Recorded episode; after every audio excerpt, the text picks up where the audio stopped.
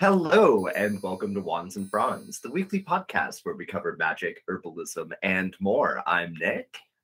And I'm Shannon.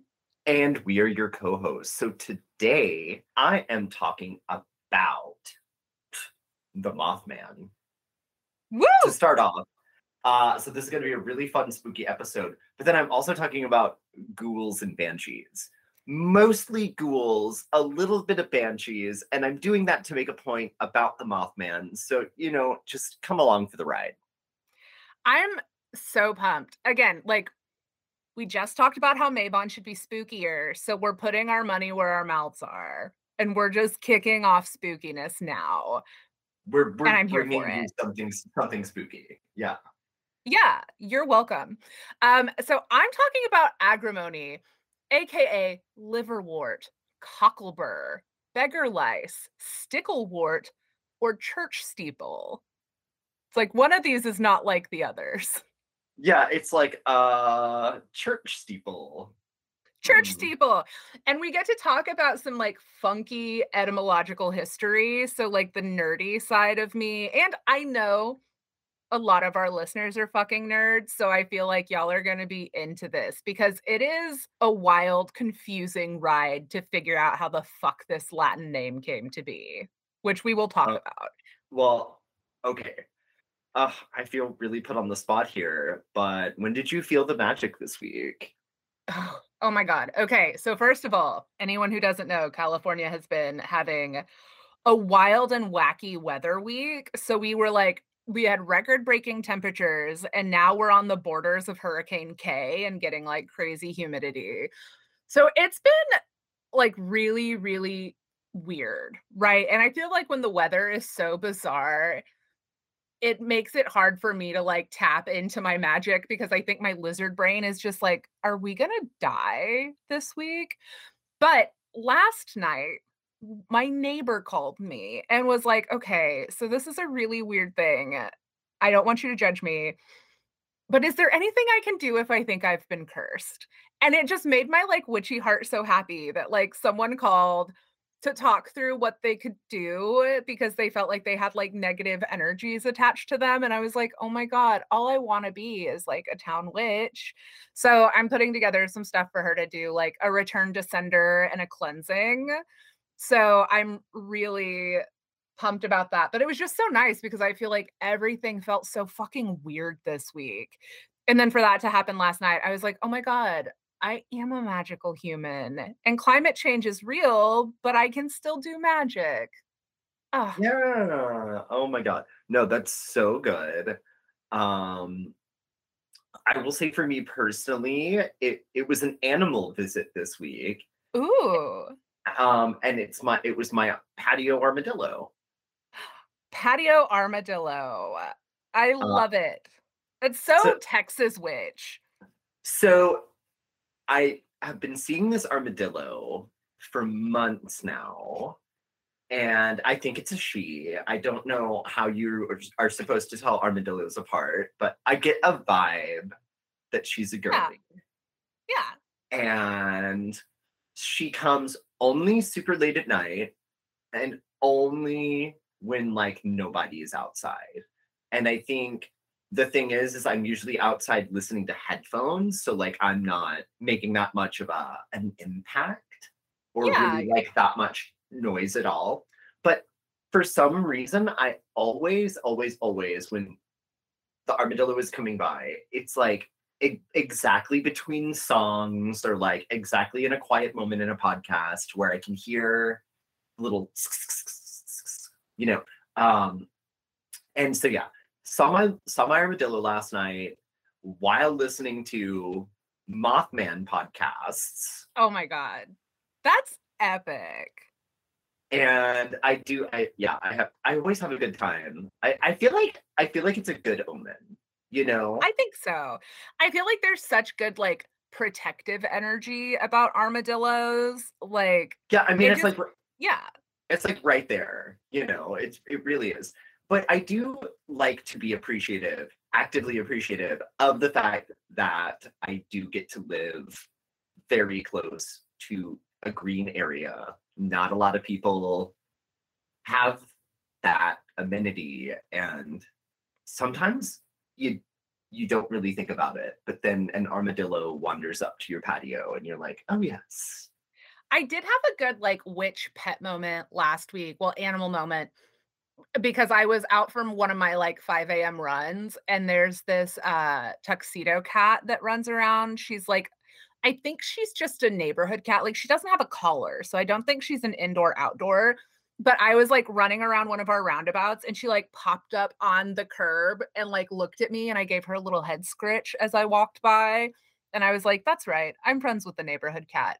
But speaking of armadillos, I do have to plug a show that I feel like you would love, Nick. And I think our listeners would get a kick out of as well if they haven't seen it yet. Uh, Little Demon. So it's on Hulu. It's an animated show. It's like basically the whole DeVito family. Danny DeVito is voicing Satan. Aubrey Plaza is the mother of, you know, basically Satan and her have a baby, but Aubrey Plaza plays like the witch mom of the Antichrist, essentially. And it's kind of this oh, like cool cool cool uh. hilarious comedy about the Antichrist coming into her power. But there was this scene last night in the most recent episode that Eric and I watched that made me cackle because there's so many like good witch jokes. So she like came across this like pentagram that these like middle school girls had put down to like do this summoning spell for a tulpa and she was like store-bought cloves? Does nobody forage for anything anymore? Are we trying to cast a spell or bake a fucking pie? And i was just like this is like grade a witch humor. Like there's got to be a witch in the fucking like writers room. Because also then the principal went on this speech about like we have to have a school-wide conversation about worshiping the occult. You are not the daughters of the witches they couldn't burn. and I was just like, oh my God, this is like, there's a witch in there, like an actual witch in there making some of these like jokes, and it's very funny. Um, but there was an armadillo in the most recent episode, uh, which I don't want to give away anything because it's actually really funny. But anyway, fucking spooky shit fucking spooky shit. Okay, but spooky shit coming at ya. So we're getting spooky season off on the right foot, and I'm coming in strong with ghouls. Uh, and I honestly love doing these because there's so much more lore around some of these spirits and creatures than really you get growing up watching Scooby Doo. But also, shout out to Ghoul School for being a reliably entertaining VHS. Oh, Hundo P. Big ups. Big big ups to Ghoul School. Um, and if I'm being honest, I did go into ghouls a little blind and was sort of pleasantly, unpleasantly surprised by how creepy ghoul lore is. Yeah, I I wouldn't have thought so. Like I'm excited to hear you get into this because same. I was like ghouls, what just like ghosts plus?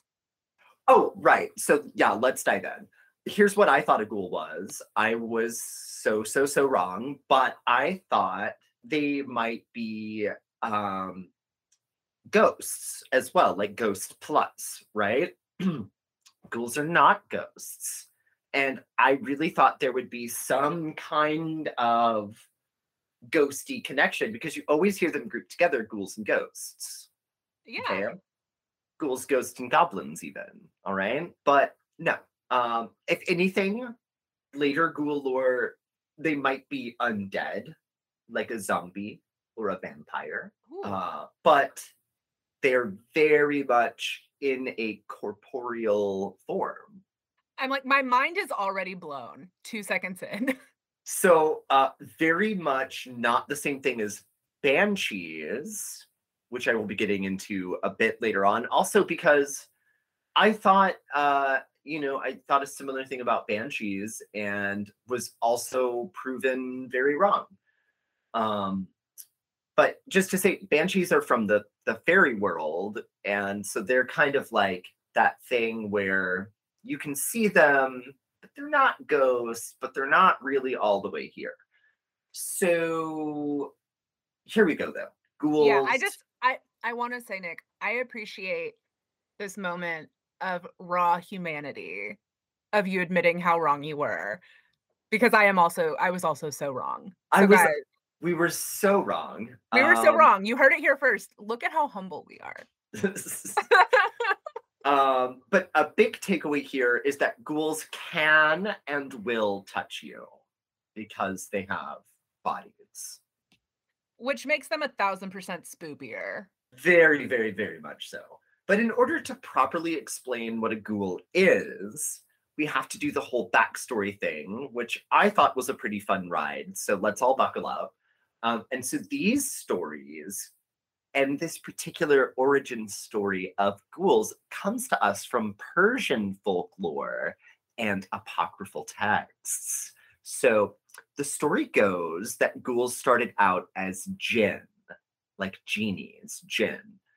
And these jinn would basically sneak into heaven and reveal hidden knowledge from on high to witches and soothsayers. So the idea is these these jinn, these genies are going to heaven and kind of eavesdropping and then coming back down and spilling the tea. Like the ultimate homie hookup. Right. So naturally, this gets them banned from the quote unquote deepest spheres of heaven, Boo. which basically means they're like allowed in the lobby, but they get no juicy goss at the bar, and they're certainly not allowed at the rooftop pool or the spa. Boo. Honestly, like this makes me want to do an episode on jinns. Oh, yeah. Because I feel like we've touched on it a couple times now, and it might be. It might be time to just just do a, a, a genie episode. I think so. But why is heaven a hotel in this story? And that's a very good question. And it's because I don't know what Islamic heaven is actually supposed to be like. It's probably because heaven isn't real. Hey, that's that's the one. That's the one. Well, I think, you know, just to get on a weird metaphysical sidetrack, like I'm fully in support of the idea that when you die, you're just like tripping so hard on DMT that you just like dream up an afterlife. And if I was going to dream up an afterlife, I do think it would be a lot like a luxury hotel. I, for you, I see like a Palm Springs luxury hotel moment. Um, but you know, like a nice view, but you don't have to do anything to like, you know. Um, anywho, so they're kicked out of heaven, right? Right. They are not allowed. Things get well, they're allowed, but they're not allowed in like the, the inner sanctum.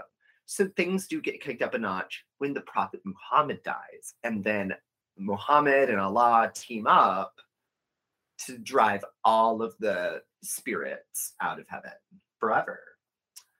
And basically, if you got caught sneaking into heaven, there's consequences now. Okay. Heaven is a members only club. I'm going to need to see a membership pass, a guest pass, even like there's a guy at the door now. And that guy, it's not a guy. So if you're a if you're a Jinn, you're trying to sneak into heaven, the best way to do that, they think, is to fly up there, like directly fly up there. You know, like no teleporting, no um, Stargate, none of that. Like we're gonna fly directly to heaven with wings and shit. Okay. But if you got too close, you would be hit by a comet and your charred, yet still immortal remains would be cursed to wander the earth with an unquenchable bloodlust. So a ghoul is born. It, it's like, oh my God, fucking classic Abrahamic religion where somehow humans end up being punished for the behavior of celestial beings. Right, right, right. Abrahamic God is kind of a dickhead. Like- Truly, truly, truly. So these these jinn that are trying to fly to heaven to sneak in get struck down by comets, and I'm guessing lightning and you know just like whatever divine wrath. And jinn are like functionally immortal. You know they're fire spirits. They're really resilient. They live for thousands of years. They can shapeshift, etc., etc. But um, you know they you you're hit by a divine wrath comet you're scorched you're burned you're scabby you're a little rotten even so these guys are kind of gruesome they're like like all of their skin's been burned off, kind of, um, or maybe they're just like crispy critters, but not cute.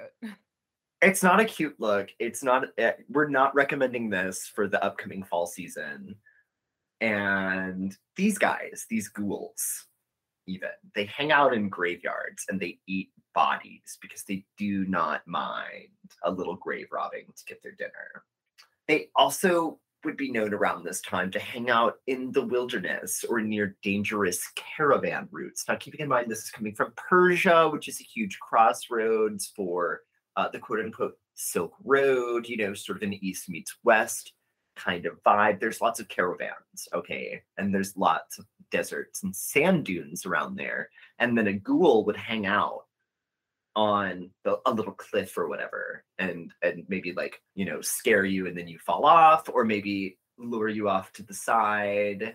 They can shapeshift you know sort of the idea. So if you're traveling alone in the desert a ghoul might lead you off the path and then kill you and eat you. And that's going to be important later on so like pop a little pen in that. They are I, I mean i do actually make this point later on but it's sort of like they're um, they're carrion birds right? You know like black vultures usually just eat dead bodies, but sometimes they'll kill babies because they're hungry. Well, you know, when you're hungry, you're hungry.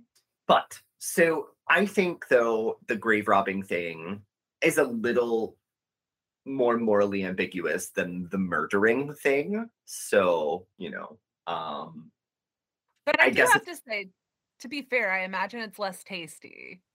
I would imagine it's less tasty. It's probably a little gross, although going back to vultures, you know, it seems that some creatures prefer carrion. And yeah. guess it gets a little uh a little bit of a je ne sais quoi when it rots a little. Oh. Yeah, you know. but okay, so the Persian version of a ghoul retains the jinn's ability to shapeshift, and sometimes would become a hyena or a vulture to eat dead bodies because they have the right head shape. Also, in hyena form, could dig up a grave a little easier. But I would like to pause for a moment to hold this image in our mind. So, Jinn can shapeshift, and some of them tried to fly directly to heaven. So, I'm thinking either like giant birds, perhaps giant perhaps a humanish shape with wings, even like an angel. The story of the Jinn getting kicked out of heaven does have fallen angel vibes, and keeping in mind this is coming from a more Islamic perspective. They don't have they don't have the whole like Lucifer thing, but they have, you know, Allah kicking all of the the the genies out of heaven. I mean, it for me, and you know, this is my my anime brain. It all it just I'm getting howl vibes. Oh, for sure. Oh yeah, with the with the uh Calcifer. Yes. Yeah. Uh, but so big fallen angel vibes, and we have this big flying guy who is like burned up by a comet. And then we have like the charred remains of a big flying guy who's a fire spirit. And that's the base form of a ghoul. So, really, I want you to hold that image in your mind.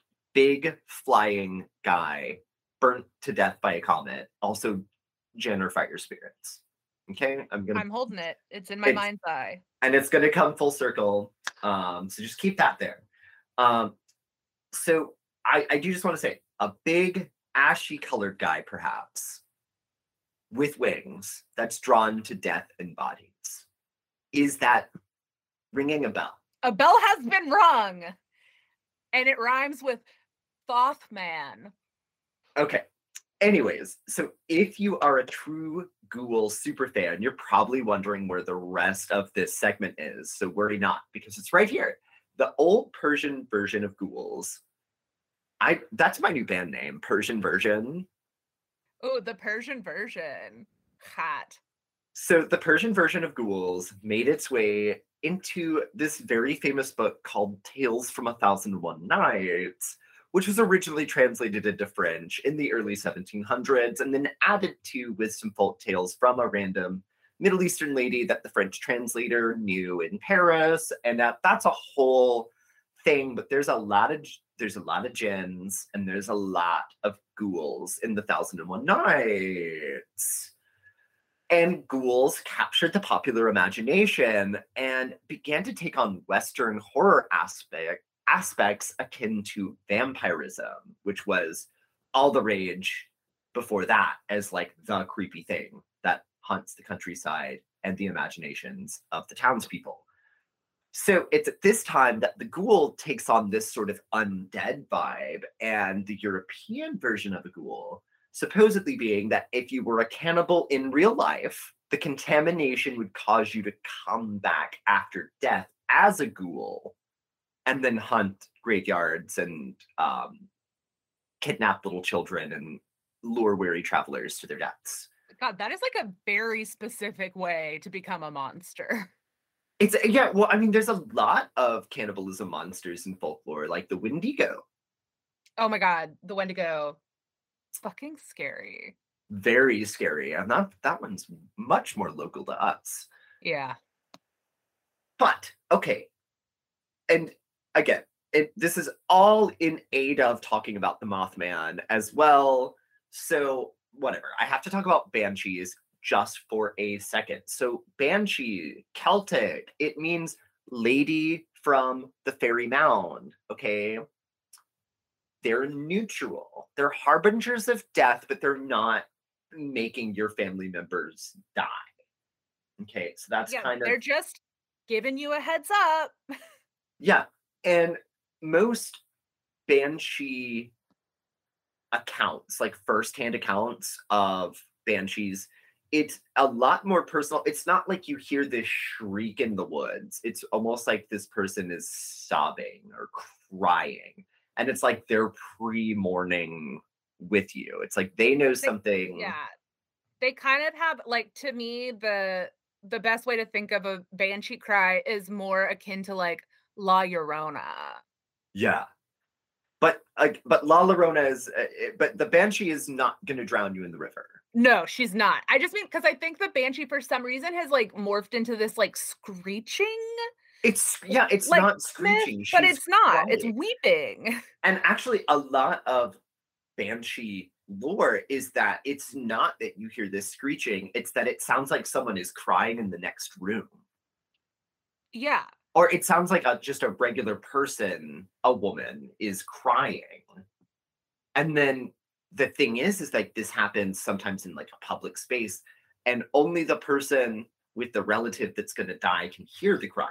So it's it's like a it's like personal message. It's a personal message. Um, but they are neutral, and they are. I, I think it's important to the whole thing because okay. So here's the thing: Piper, the lady who does folklore on TikTok, love her to death. Love her channel. Check it out. It's like one of my very, very, very favorite things to have on in my commute. But sort of makes a very strong claim that the Mothman could be a banshee or a kind of banshee. And I do think it's important to banshee lore that a banshee is usually a pretty lady if you see if you see her. Sometimes an old lady, okay. And then there's the one that's really terrifying that is headless and carrying a bowl of blood. Um, Yeah. It's like that's a sharp left turn. that is a sharp left turn. Topl- topless as well. So kind of sexy, but also kind of scary, I guess. I mean, I feel like that sounds like it was invented by a dude in a basement, but maybe that's just me. Not to kink shame, but I'm gonna kink shame a little if a headless lady carrying a bowl of blood is what gets your rocks off. But you know, Right, right, right. Um, but then okay, someone made this really awful pun that a male banshee is a ban he, and I propose that we kick this person off the internet Yeah, immediately and for life. Yeet them off the face of the earth. But all of that to say, so that's the basic idea with a banshee. If you hear one, a relative in your family is going to die, etc., etc. It's usually a lady, um, and they're fairies, and never, ever, ever, ever a mention of a banshee having wings. I mean, they're they're the fae, but no one ever said they had wings. No one ever, no one has ever said that banshees had wings. Most most of the Fae aren't really classically described as having wings either. So Right. Um, I mean, yeah. So here we go. Here we I'm go. I'm team I'm team Mothman might be a ghoul. Yeah, yeah, yeah, yeah. Um, but He's just say trying to warn you about the bridge, guys. The fucking bridge. The Mothman movie fucked me up as a kid. Well, no, no, no, no, no. That's the argument that the Mothman is a banshee, because a banshee would just be warning you. Banshee just warns you. But I think physically very ghoul-like. And then also, we should really save this for my Mothman segment. You're right. You're right. We shouldn't get too far into this because I'm excited to talk about Mothman in a minute in a minute. But ghouls. Is there anything else you want to add about ghouls? Well, what I think is is cool about ghouls um is really the whole like fallen angel thing.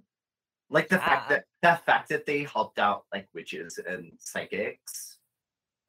Yeah, big like Lightbringer type vibes where it's like, oh, I'm sorry, humans aren't allowed to have any information. Yeah, I, I and I I do love that supposedly in the cosmic order of things that is imagined by these, you know, these Abrahamic religions that there's still like God is not all powerful. God is a sitcom dad, you know. Like, yeah. he's just and then he gets so mad. I brought you into this world. I'm take so you out. mad. You can't don't come back. Yeah. Uh, and and we love to see it. We'd love to see like Old Testament God upset. it's a mood. Well, we're going to take another sharp turn here because we're talking about another rose family plant today. It's got like big Saturnian vibes, which I'm into, but it's a Yarfa. For y'all that remember that silly herbalist joke from the other day, yet another rose family astringent. Here we are. So there are actually about 15 agrimony species, but just for reference, because a lot of our listeners are from North America, Agrimonia, um, and A. parviflora are the ones that are native to North America. But this is where we're going to start talking about some etymological fuckery. So the genus name Agrimonia is like very weird because there's not actually a clear through line for how it became associated with the agrimony plant that we know of today.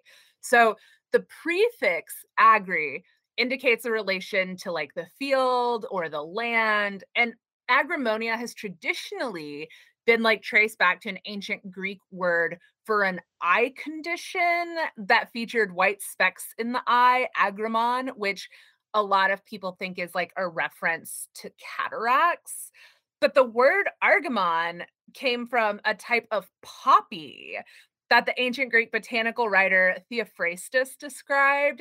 And our good buddy Pliny the Elder referred to this as agrimonia when he was talking about this poppy's virtues. Some of the like uses are vaguely similar to agrimony, but that's not like a strong enough connection to make it make sense.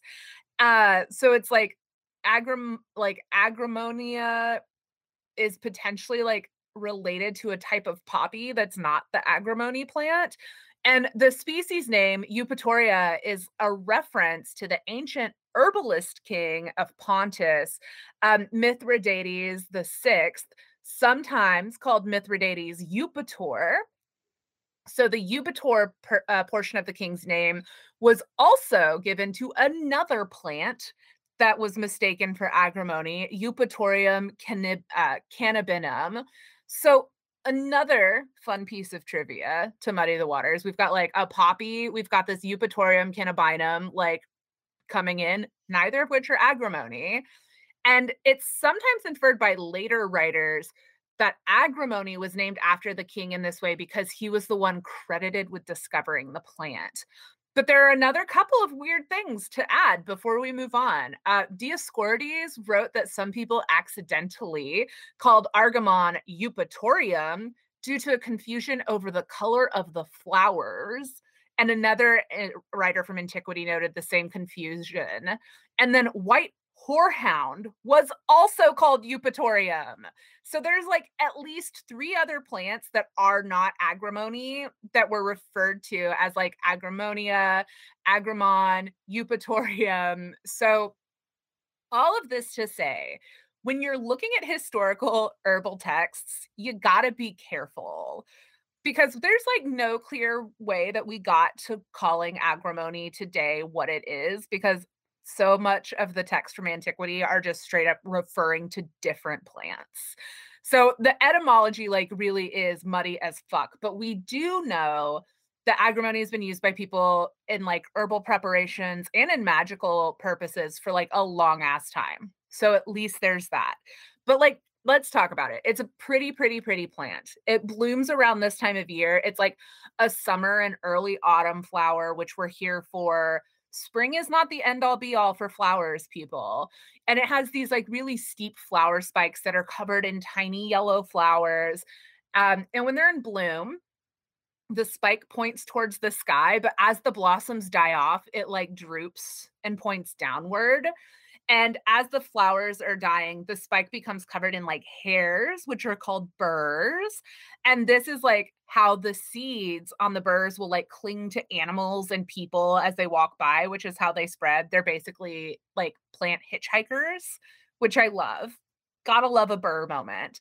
But the base of the plant is like super leafy. It has pinnate leaves that are like really sharply sawtoothed. And the leaves at the base of the plant are at least like twice as large as the ones close to the top. So you get kind of like a cone vibe. And the plant itself will get to about two and a half feet tall. So it's like an impressive one to come across when you see it.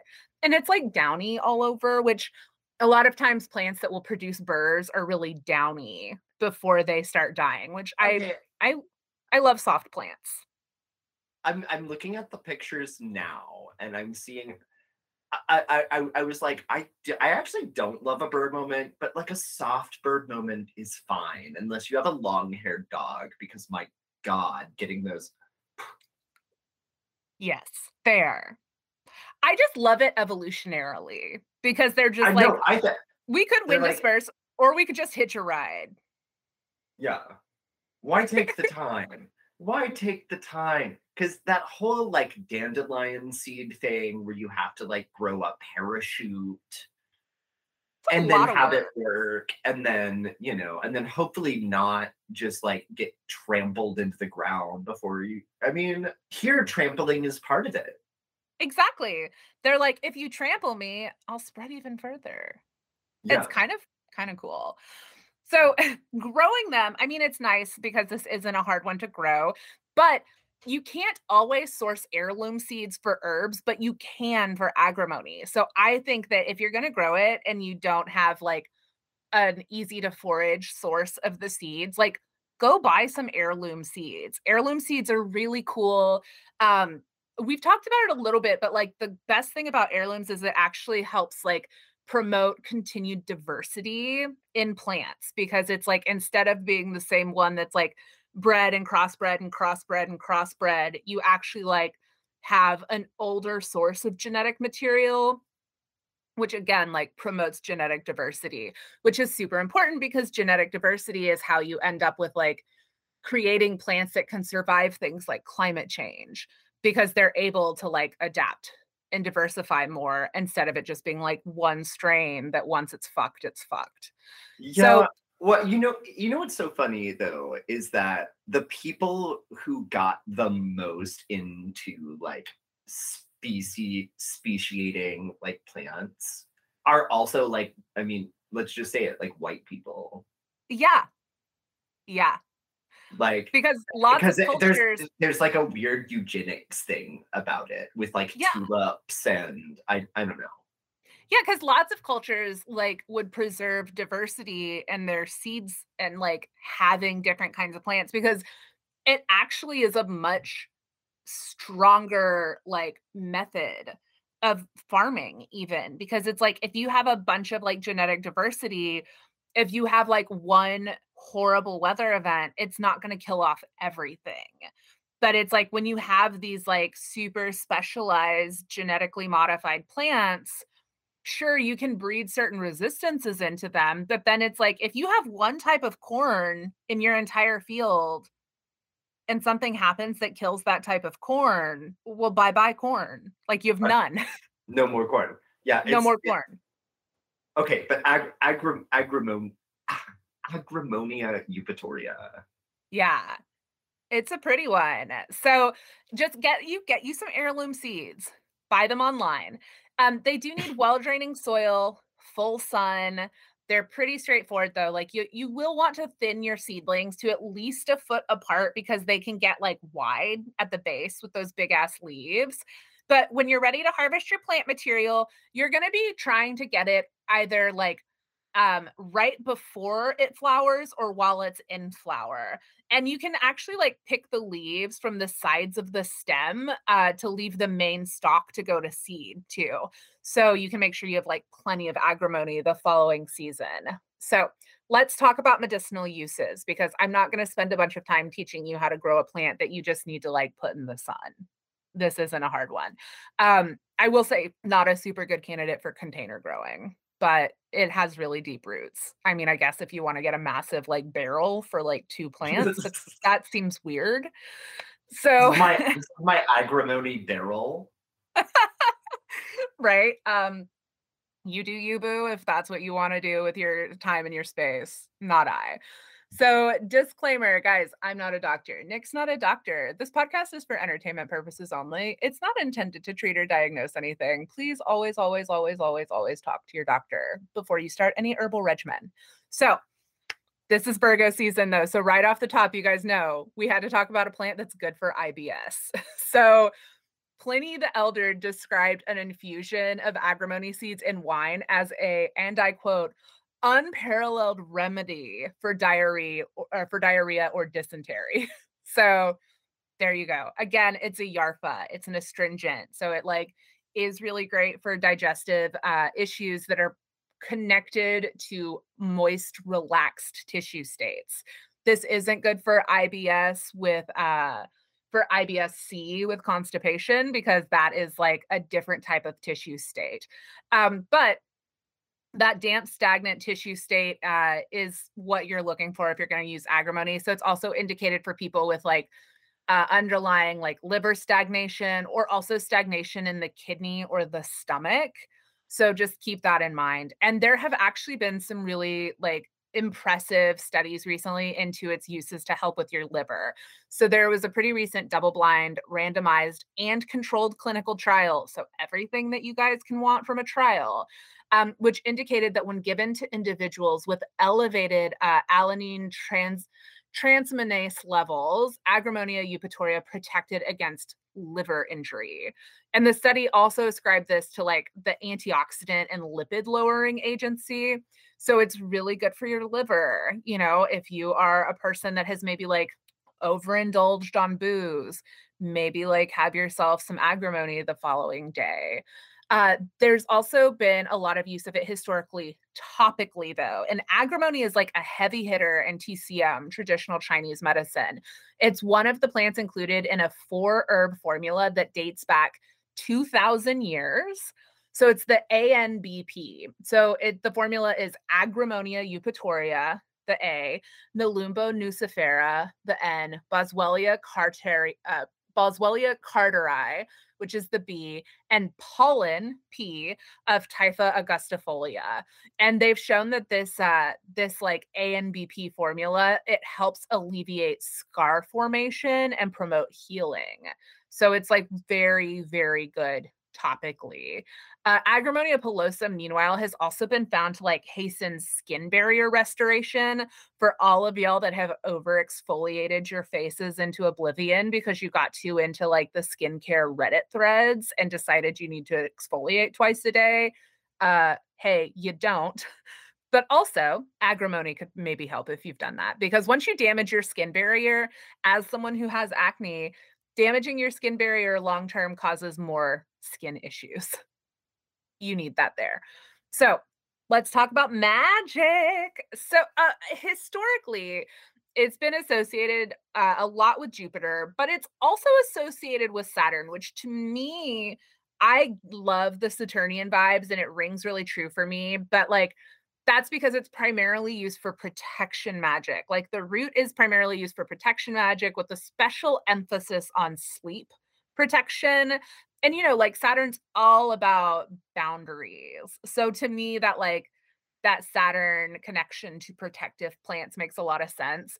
But like the flower stalks, I think give you that Jovian vibe. So it's uh, the way I think about it is like with agrimony, it's not as above, so below. It's like more of a Jupiter above, Saturn below type plant.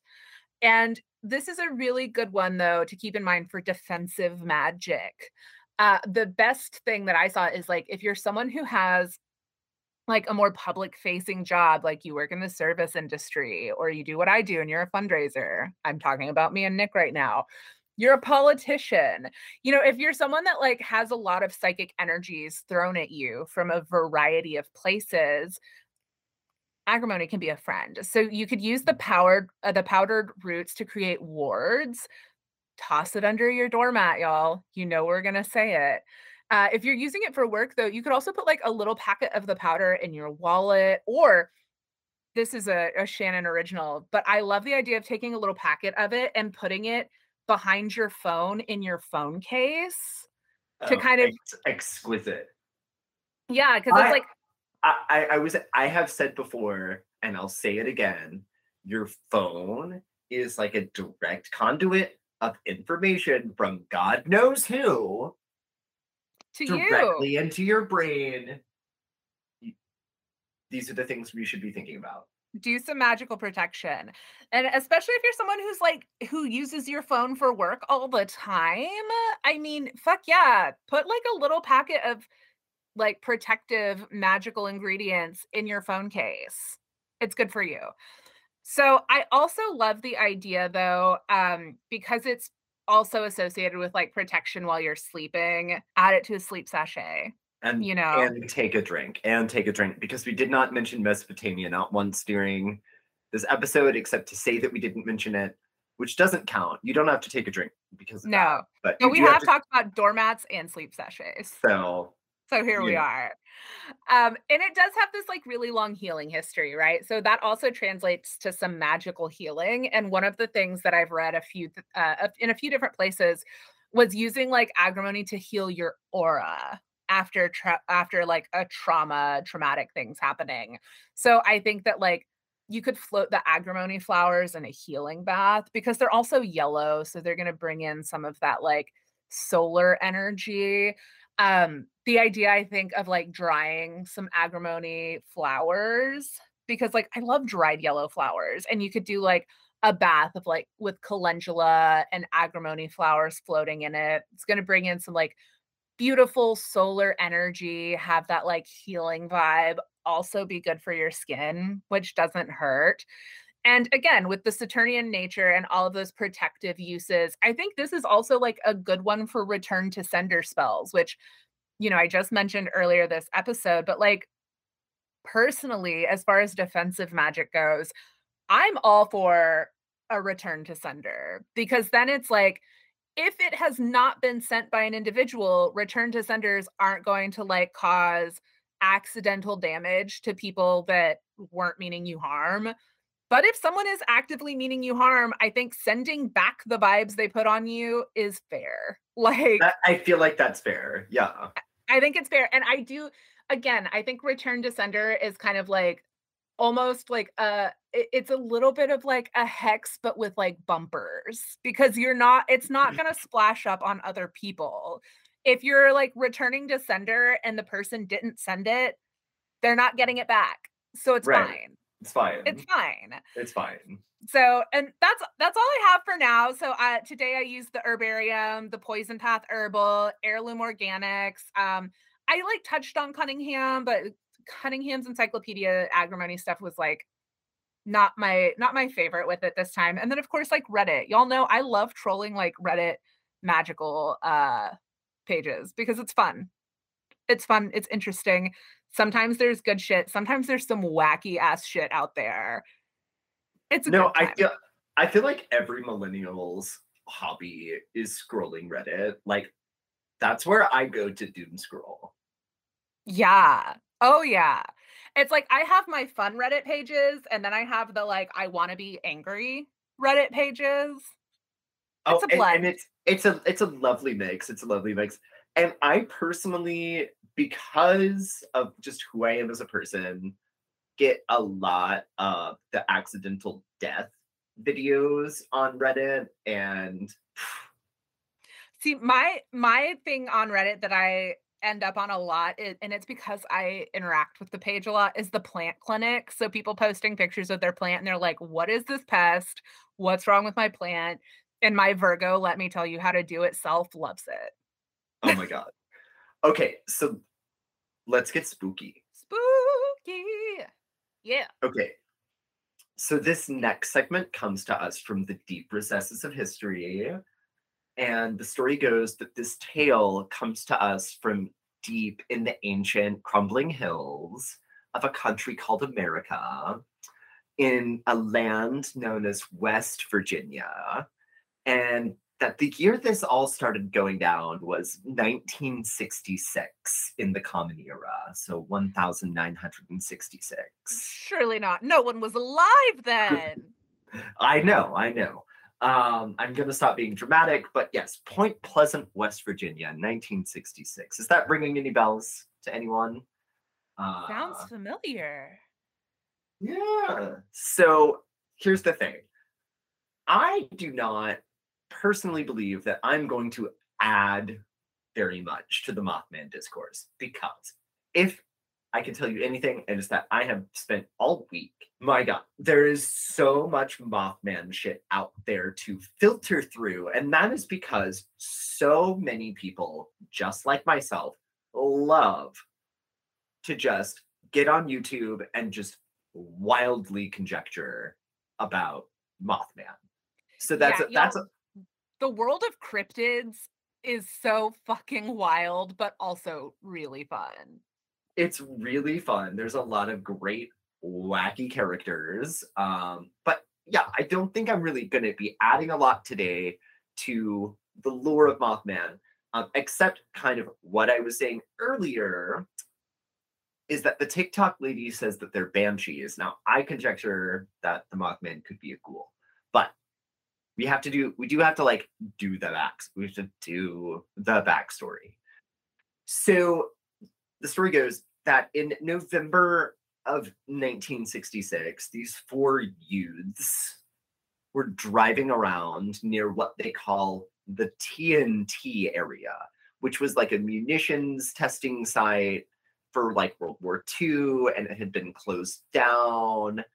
And they see what they described as, and this is like on the side of the road, okay? A seven foot tall, shadowy figure with wings and bright, bright, bright red glowing eyes that then flies away. And they're all terrified, but all four of them saw it.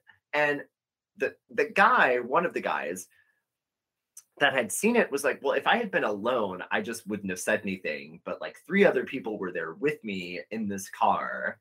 And we all saw we all saw like a seven foot guy with wings like take off from the side of the road and fly away Multiple witnesses. multiple witnesses. And then because the story had come out in the paper, more stories started coming forward where people had seen this sort of giant bird type thing. And, you know, always with the glowing eyes. And then, you know, sometimes just like a really dark color. One person said brown, and then they use that to be like, oh, it's just a big barn owl. Um, but yeah, so all these people saw it around 1966, the end of 1966. And then in the next year, and keep in mind this is the end of 1966 as well, the next year, 1967, the Silver Bridge collapses. So the Silver Bridge is the bridge that crosses the Ohio River into the state of Ohio. Uh, and now this bridge was built when Model Ts had just come out. So it was built in the 20s. And in the 70s or in the late 60s, cars weighed like 4,000 pounds as opposed to 1,500 pounds each. A fact which to me is is is quite it's twice as heavy the car but also smaller uh that's crazy to me but basically cars were more than twice as heavy and it's like rush hour traffic i guess bridge is covered in cars and it just collapses into the river so 47 people died that day and th- now what they say is that the mothman as he became known although never was described uh, as having moth wings or uh, any really moth-like attributes except maybe the glowing eyes. Um, and yeah, so why Mothman? Some guy at a newspaper came up with that. But then people really ran with it, and then later sightings of Mothman. And this is one of those things where it's like it's in the cultural imagination, this moth guy. So then people start seeing that, and then your brain, especially in the periphery of your vision, will do a lot to like superimpose an image from your imagination or like your subconscious even onto something that you are seeing moving out of the corner of your eye. Um, all of which to say, listen, you can see a lot of crazy shit out of the corner of your eye, but I, I think the fact that Mothman is like eight feet tall, like seven or eight feet tall, that's a pretty intimidating figure. And I, you know, not to play devil's advocate here, but Sandhill Crane being over four feet tall when it stands in very large specimens is not the same as like a seven foot tall man. It's half the size. That's like literally half the size that they say Mothman is. It's like, what are we like? We got two cranes standing on top of each other in a fucking trench coat. right, right. Yeah, it's two sandhill cranes in a trench coat. But not to mention barn owls, which are smaller than sandhill cranes. So it's like, why even include that? Also, that's not really like the migratory route for sandhill cranes. Uh, but people have said it's close enough that it was just like a stray migrating sandhill crane. I think that's fucking nuts.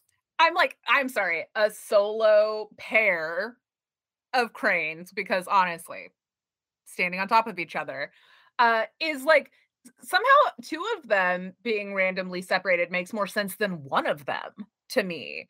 It's like, I'm sorry, just like one crane wandered hundreds of miles away. Yeah.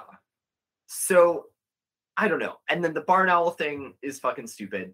But then I will also I would also just like to point out that Western West Virginia is a place where people hunt and fish and uh, do outdoorsy things. They're gonna know what a fucking bird looks like. Like let's cut people from Western West Virginia the slack that they know what a fucking crane looks like. Yeah. Yeah. How fucking rude that you just assume that these people who live in one of the most outdoorsy places in the country don't know that the difference between a bird and an eight foot tall thing with wings that looks like a dude. Exactly. So then we have to talk about to the book, which does flavor the whole thing. Yeah, the book that the movie The Mothman Prophecies was based on.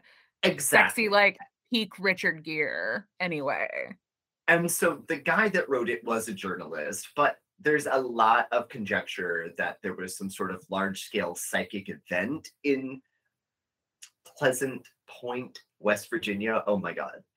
Um, I keep wanting to say Pleasant Valley, but that's a that's the street we used to live on, which is neither here nor there. Yeah. But okay, so the book, yes, the book makes it about the collapse of the the Silver Bridge, which is happened almost a year later.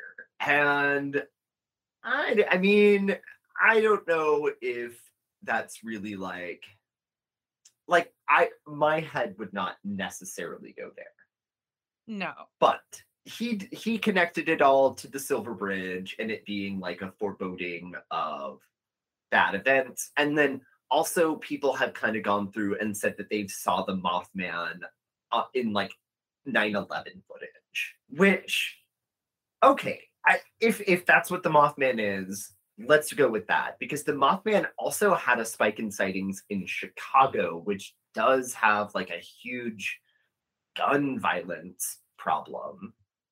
Um, Yeah. And so I don't know. I could see. Here's my thing. Here's my thing with why the Mothman to me seems more like a ghoul than a banshee. I think because of the whole like they would wait on the side of the road and like make an accident happen. Like maybe that's part of the Mothman's ethos that he shows up to these places before something bad happens, and like maybe he's helping the bad thing happen, so he can just like nom nom nom nom nom Om nom nom.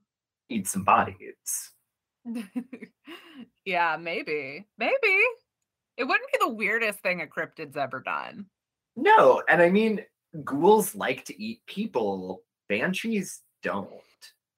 And a banshee is really more like the message is someone in your family is going to die, Yeah, not uh, the bridge is about to collapse. not the bridge is about to collapse. But like seriously, that movie fucked me up as a kid. It came out, I think, when we were in like fourth grade. Yeah, yeah, yeah, yeah. yeah. And I watched it like pretty close to when it came out because that was when I got really into thrillers. Sure. And that movie, because you remember to get to my like house that I grew up in, you had to go across that bridge over Fall Creek. Mhm.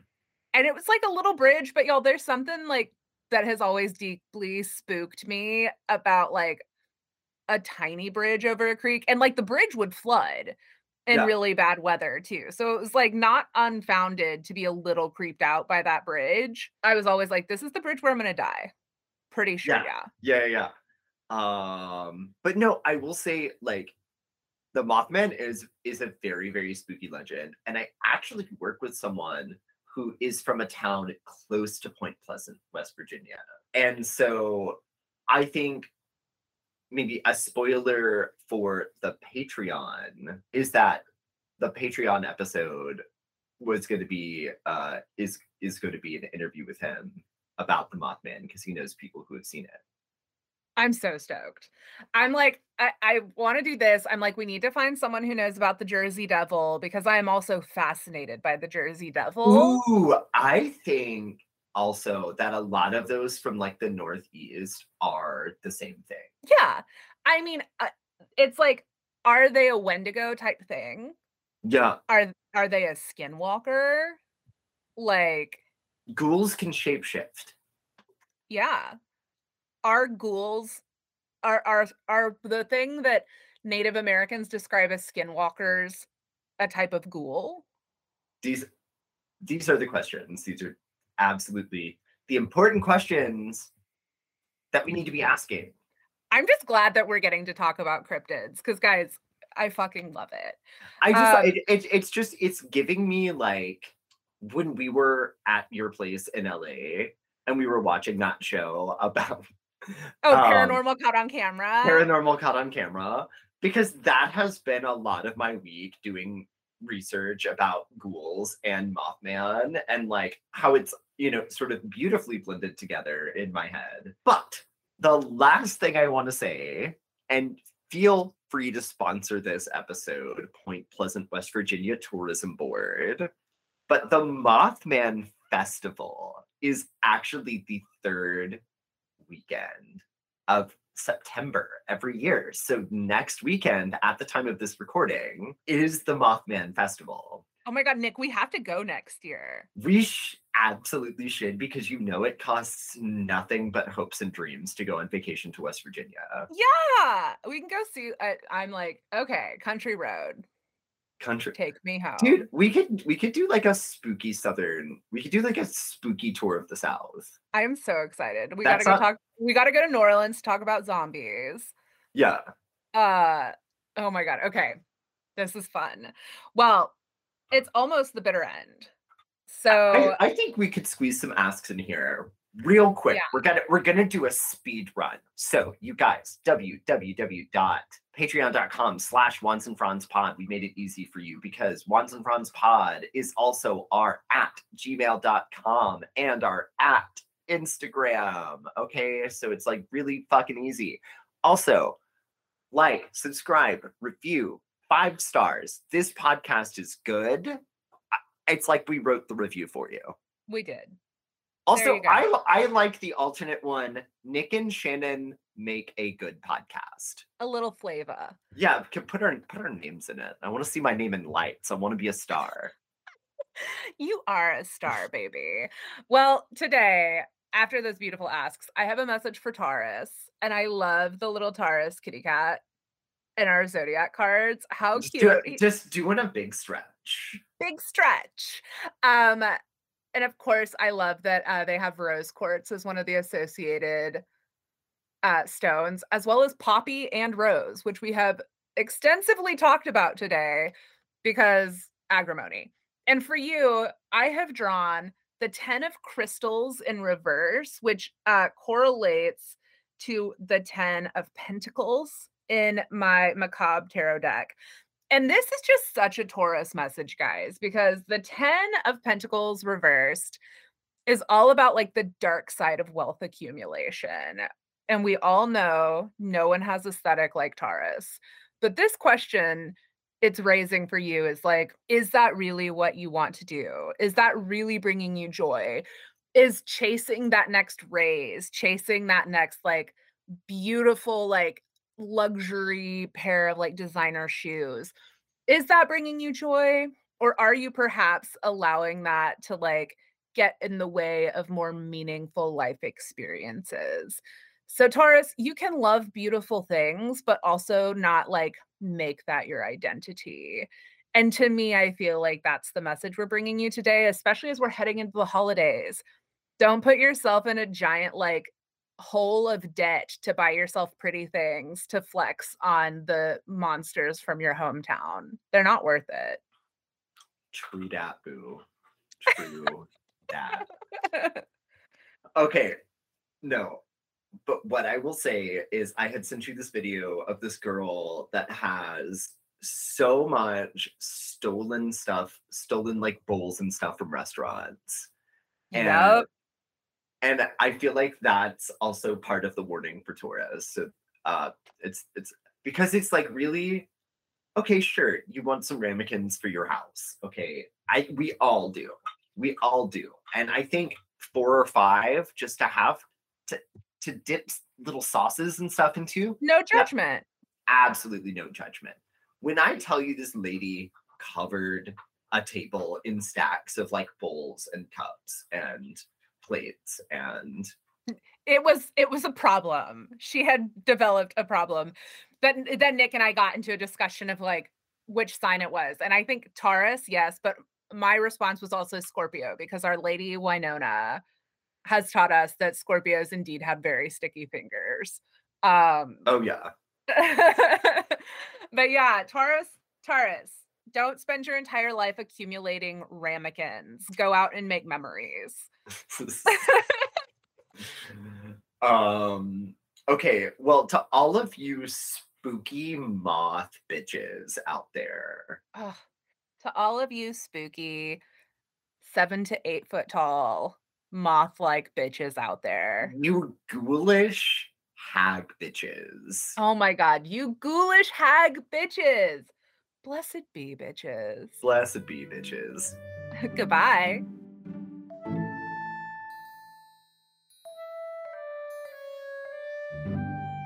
Yeah, I think it'd be cool if y'all didn't die. Uh, you know, agreed, but also more and more, I'm like, maybe the universe just doesn't. Maybe. I mean,